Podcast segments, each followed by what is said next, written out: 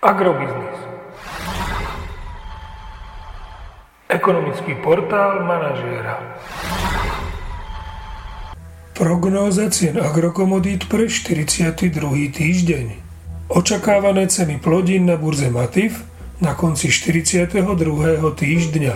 Pšenica 230 až 243 eur za tonu, kukurica 198 až 213 eur za tonu, marcový kontrakt 204 až 218 eur za tonu, repka 418 až 455 eur za tonu, februárový kontrakt 435 až 455 eur za tonu.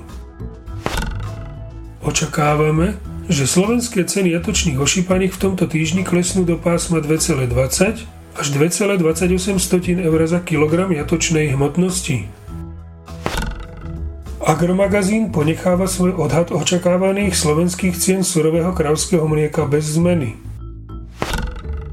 Predpokladáme, že ceny nafty by mohli v tomto týždni vzrásť o 1 eurocent za liter na úroveň 1,66 eur za liter a ceny benzínu by mohli zostať na rovnakej úrovni, teda 1,61 eur za liter. Podrobnejšie informácie nájdete v aktuálnej prognóze na portáli Agrobiznis.